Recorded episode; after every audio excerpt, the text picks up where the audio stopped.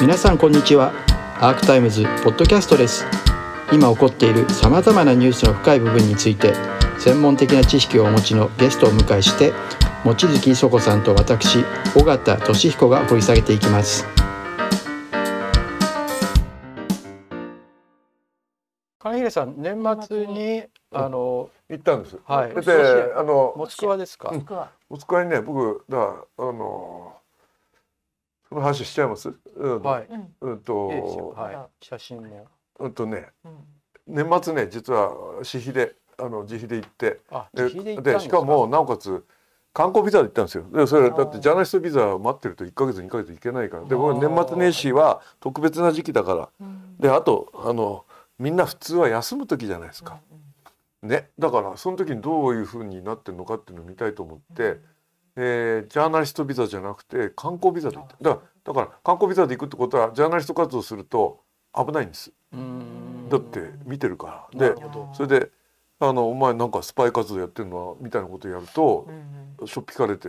か。だって危ないですよね、うん。だから僕は私は観光客でございっていう。でもう観光客有として。名ですよね観光客ですよ。だから観光客としてこうやってあの観もう観光客っていうもうここに観光客とつけたいぐらい。でそれぐらいこうやって、まあ、わざとこう観光客として振る舞っただから観光客に公開されてるところしか行かなかったですよ。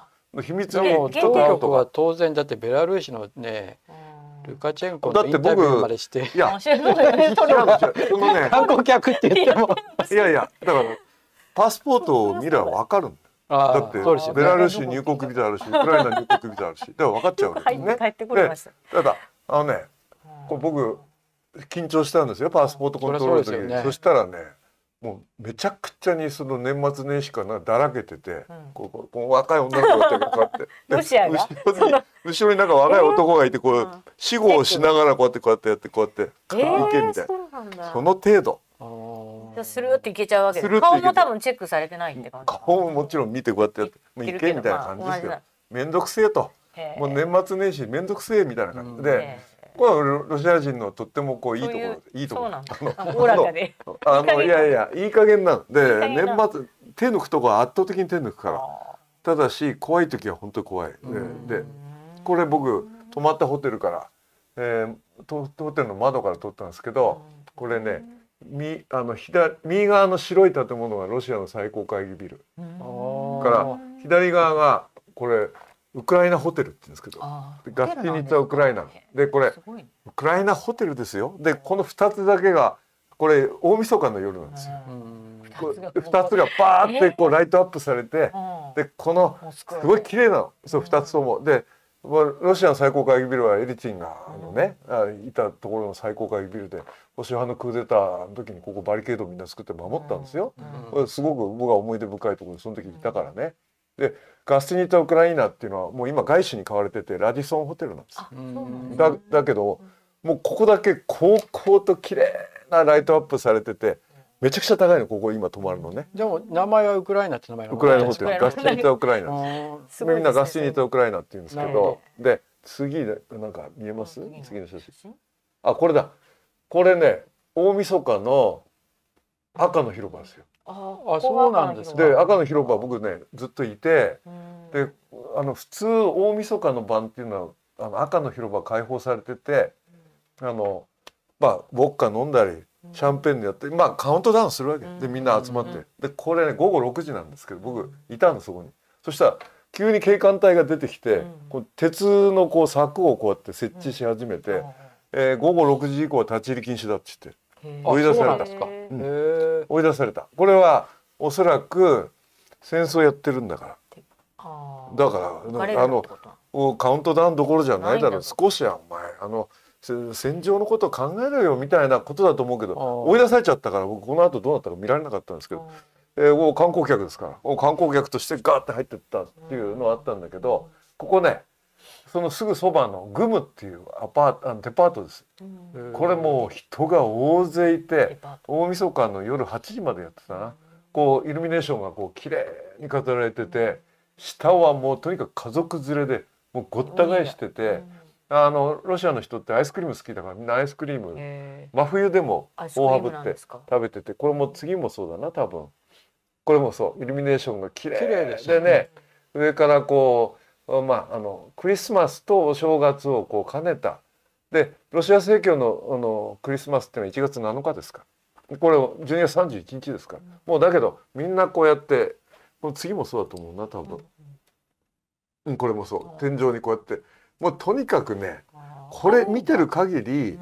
そう戦争やってる国の人の市民生活っていうのは全戦争の背の字もこう感じまあよく見るとあるんですよ。よく見ると例えばここってカルチェとかそれからそのなんかそそのなんだブランドショップがいっぱいあるんだけど一応店はあるんですよ。で明かりもついてんだけど店は閉まってた。でそれは制裁をなるほど。自国が制裁やってるからただあの僕他見てきたんですけどこれあの今日持ってきてないけどユニクロとかありましたよ。あそうです。やってユニました。クロいややってないの。一応制裁国だから。制裁国だから。で一応自粛してやってないんだけどそのドアのところに張り紙があって、オンラインで売ってますって。なるほどね。でこれはねなかなかなもんですよ。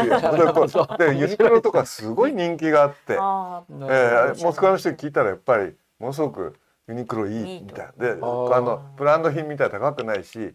品物がいいみたいな。でそれはとっても人気あってユニクロ3つ回ってあ2つあって2つ回ってきましたけど両方とも張り紙してありましたね。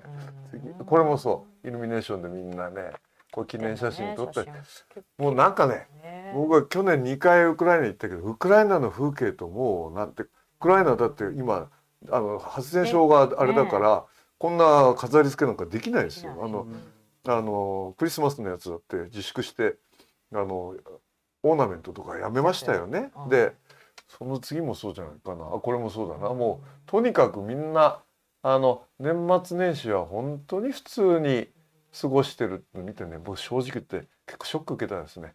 あそうか。少しはもうちょっと戦時色はあんのかなと思ったんですけど、市民生活と隔絶されたところで戦争が行われてるあのここはやっぱりモスクワだっていうことが一つあるでこれ首都だから。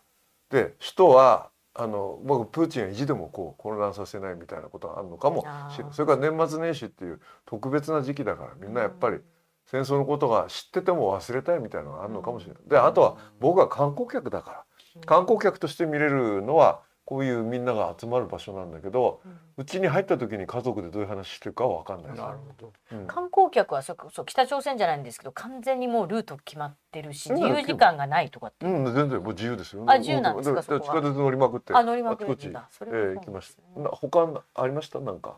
あ、これね、大晦日の日テレビ見てたんですよ。で、これ、大晦日なんか日本の紅白歌合戦みたいな感じで。で、これみんなロシアのブラックですあの人が出てきてうんて、で、これ真ん中にいるのがシャーマンっていうね、うん。これすごい人気のあるロックスターなんですよ。で、これあのドレッドヘアで金髪なの。で、これがね、歌ってた歌がね「ヤーラシア」って言うんだけど「ヤー」っていうのは自分「I am」ですよね。ラシー私はロシア人だっていう。もう愛国的なロック。歌次もそうだと思うな多分。そういうこれこれこの子この子すっごい人気ででこの子がこう、えー若い人の中でそのそういう歌をこう披露したりしてね。あとね古い人は知ってるかもしれないです。ビソツキーっていうのがいるんですけどブラジミール・ビソツキーっていうのはこれはあのソ連時代のまあ一番こう労働者のあー歌を歌ってた。ソ連人はすごいぞみたいなね。であのすごく人気があって。で結局フランス人の女性と結婚して、まあ、フランスに住んで亡くなったんですけど今でも、えー、ビソツキーの歌はあのものすごい人気あるんだけどそれがリバイバルしてた。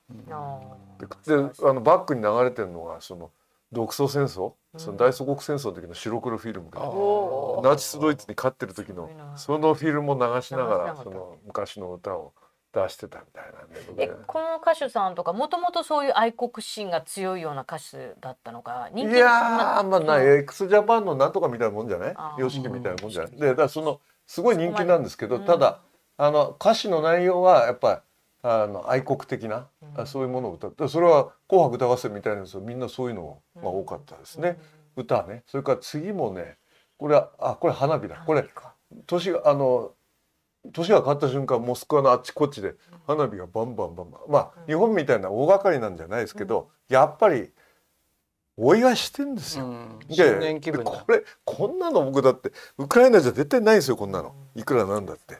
爆撃だと思っちゃうからねこんなことやったらね。でそれないけどモスクワに行った限りはこういう花火がすごいたくさんあってあっちこっちから上がってましたね。次何でしたっけ？あこれはねその新年年が変わった時にテレビ朝見たらねこれあのそのロシア正教のその聖職者がいっぱい出てきてこういうあの神がどうだとかまああの要は今回の戦争特徴的なのはロシア正教がここれもそう。そのこういうあのロシア正教の聖職者にインタビューしたりしててで要要はあのロシアの戦い戦争に恵みあれみたいな。我々はこう見守ってる神に守られてる神に守られてる守護神がいるぞと。おあのこの戦争にはみたいな。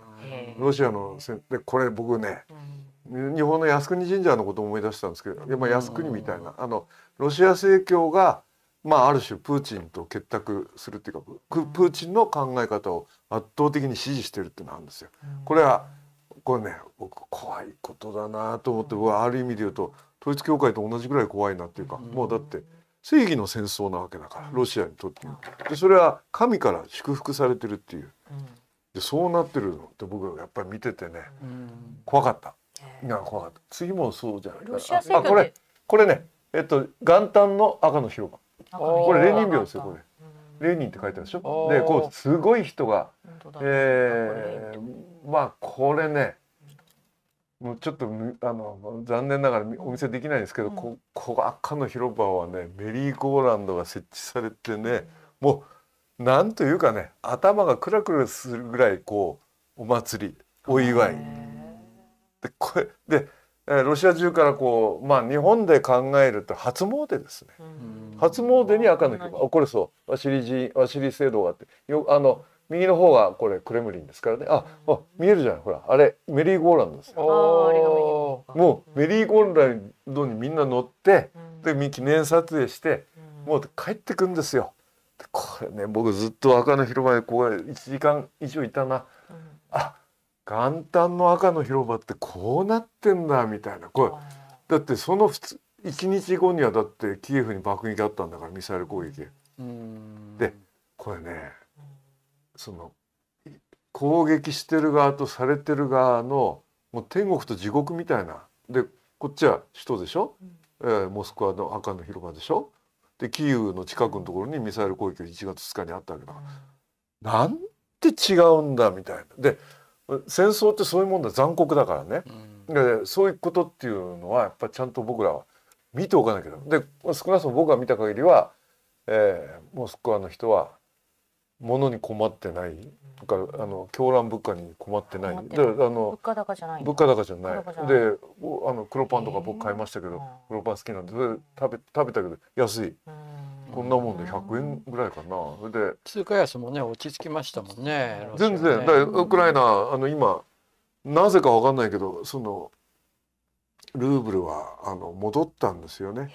でだから経済制裁があのど効いてるかと思ったらまあこれ長期化するとどうかはまた別で少なくともこの1年の年末年始を見てる限りは、えーも少なくともモスクワの人たちは困ったっていう感じっていうのは僕がいた限りは観光客ですけど見受けられなかった。あの前に特派員いた時に見たその景色とさあほど同じわですか、まあ、1991年だから。91年それはゴルバチョフエリティの頃ですから。でその時はまあ店行っても棚に何もないんだから。あ物がないわけ。物がないってそれはもう要するに経済が破綻しててもうここのまあ要するにソ連の破綻っていうのは経済の破綻だったわけでこのままだともう立ち行かなくなるっていうんでペレストロイカっていうのをやって、えーそのソ連邦を立ち直らせようというふうにしたのがゴルバチョフででエリツィンはもうもうソ連邦っていうシステム自体がもうやめようって話になったわけでね。次何でしたっけ？でもいやでもこれだけ市民がでうん。街に出て楽しんでいて、まあ、ちょっとさっき戻りましたけどこうやって正義の戦争であることが言われていて、うん。っていうとだから戦争今ね戦争始まってもうすぐ1年ですけれども、それが終わる糸口が全然ないっていうだから感じですかね。ねあの糸口っていうよりも普通だからさっき言った正義論戦争論平和論っていうので言うと和平論に本当はもっとね、うん、えー、力をで国連が本当はそういう場でなにあるべきなんだけど国連の常任理事国がやっちゃってるんだからもうこれ国連機能しないって。でそ普通そこ仲介をする国があるかどうかでしょ？で、まあ現実的に言うと今あの黙ってる中国とかインドっていうそのそれあの人口的にもそれからロシアとの伝統的な関係でももしかすると入れるかもしれないってあったけどでももうもう一つはトルコが実際最初あのエルドアンがやってましたけどね。だからエルドアンは今それどころじゃない。今足元が地震でで自分の政権基盤だって今度5月に大統領選挙トルコであるけどまあ人の国の戦争を仲介してるところじゃない。そうするとで誰がそのそういうまあさっき言った和平論とかっていうような形でとにかく停戦殺すのやめろよぜっていうようなことを言う人たちがもう現実的に言うといない。そうするとこの戦争の出口みたいなものが見えないでしょ？うん、そうすると、えー、こう国際政治でいうとこうある種のスケジュールとか、まあ、こうずっと見た時に、僕はね2024年ってアメリカ11月に大統領選挙があってでもう一つは今の憲法の下ではロシアで大統領選挙あんの？でこれだからプーチンがもう一回出るのか？でそのいつ一体やるとした場合時期があるのか、それからプーチンの対抗馬っていうのは果たしているのかどうなるかっていうので言うとこれこの間の選挙でナワリヌイっていう人がどういう目にあったかっていうのをみんな見てるわけですから。だって毒殺されようとしたんですよ。で今え帰ってきたけど獄中にあって一切の活動できないんですよ。でこれそういうのを見た時にでもう一つはその今のこの年末年始に見たモスクワの普通の人たちのなんだろうなっていうかねまあある種希望みたいなものがあるいは抵抗する気持ちとかもちろん奥に見えないところでいっぱいいろんな人たちが声を上げたりあるいは国外に出た人とか、あ例えばロシアテレビでこういう抗議を上げた人なんかこの間フランスに亡命し,、えー、しちゃいましたけど。外にいた人とかもう外で活動してロシアに呼びかけてる人とかいっぱいいるんですよ。いるけどそうできない人っているじゃないですか。だってロシア語しか話せなくてロシアで仕事しててロシアに家族がいてっていう大多数の人ってこれからどうなるんだと思いますよ僕正直言って。